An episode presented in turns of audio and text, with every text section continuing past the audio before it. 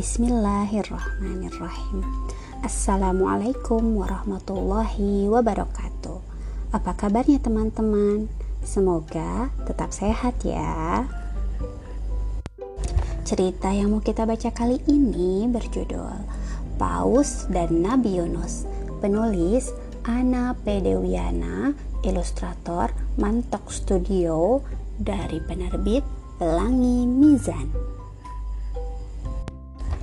Ombak bergulung sangat tinggi dan cepat sekali. Di atasnya, matahari bersinar cerah di langit yang tinggi. Aneh, ini tidak biasa, kataku dalam hati. Shoot, aku kembali menyelam ke dalam laut. Aku bertemu teman-temanku yang imut-imut. Tanyaku, mengapa kalian cemberut? Jawab mereka, tadi kami melihat angin ribut. Kemudian kami pun berenang ke permukaan laut. Tiba-tiba seekor ikan kecil berteriak tajam. Hei, lihat, ada kapal seperti akan tenggelam. Kami pun mendekati kapal itu sambil menyelam.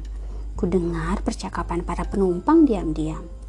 Nahkoda kapal itu berkata dengan kesedihan yang terpancar, Agar kapal dapat berlayar, seseorang yang berbuat salah harus dilempar.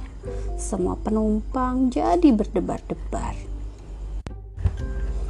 Setelah diundi, terpilihlah orang yang dilempar, yaitu Nabi Yunus, utusan Allah. Dia menerima keputusan ini dengan pasrah.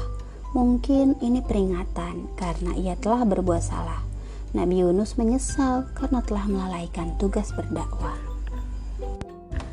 Satu, dua, tiga. Hups, kulihat mereka melempar Nabi Yunus. Tanpa sadar, tubuhku bergerak terus. Aku berenang mendekati tubuh Nabi Yunus. Mulutku terbuka lebar seperti binatang yang haus. Orang-orang berteriak, Nabi Yunus dimakan paus.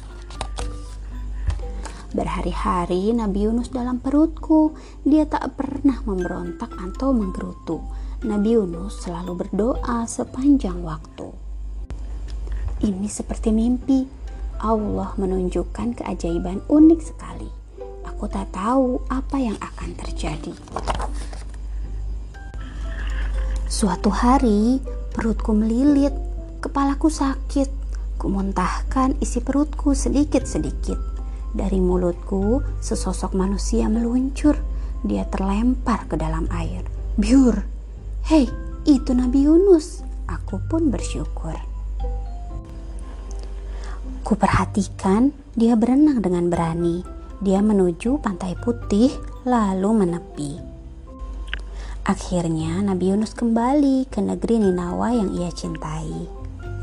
Mengetahui Nabi Yunus telah pulang, penduduk Ninawa menyambutnya dengan riang. Aku pun berenang dengan hati senang. Teman-teman, cerita ini ada di dalam Al-Quran loh. Ada di surat As-Soffat ayat 142 sampai 144.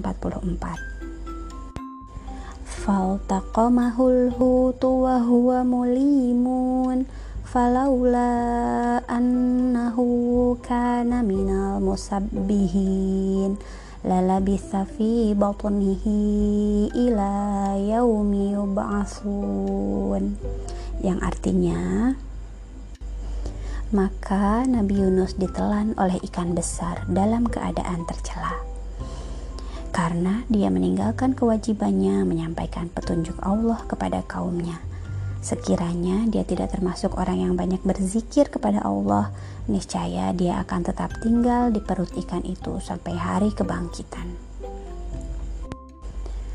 Terima kasih sudah mendengarkan cerita ini. Semoga bermanfaat ya. Wassalamualaikum warahmatullahi wabarakatuh.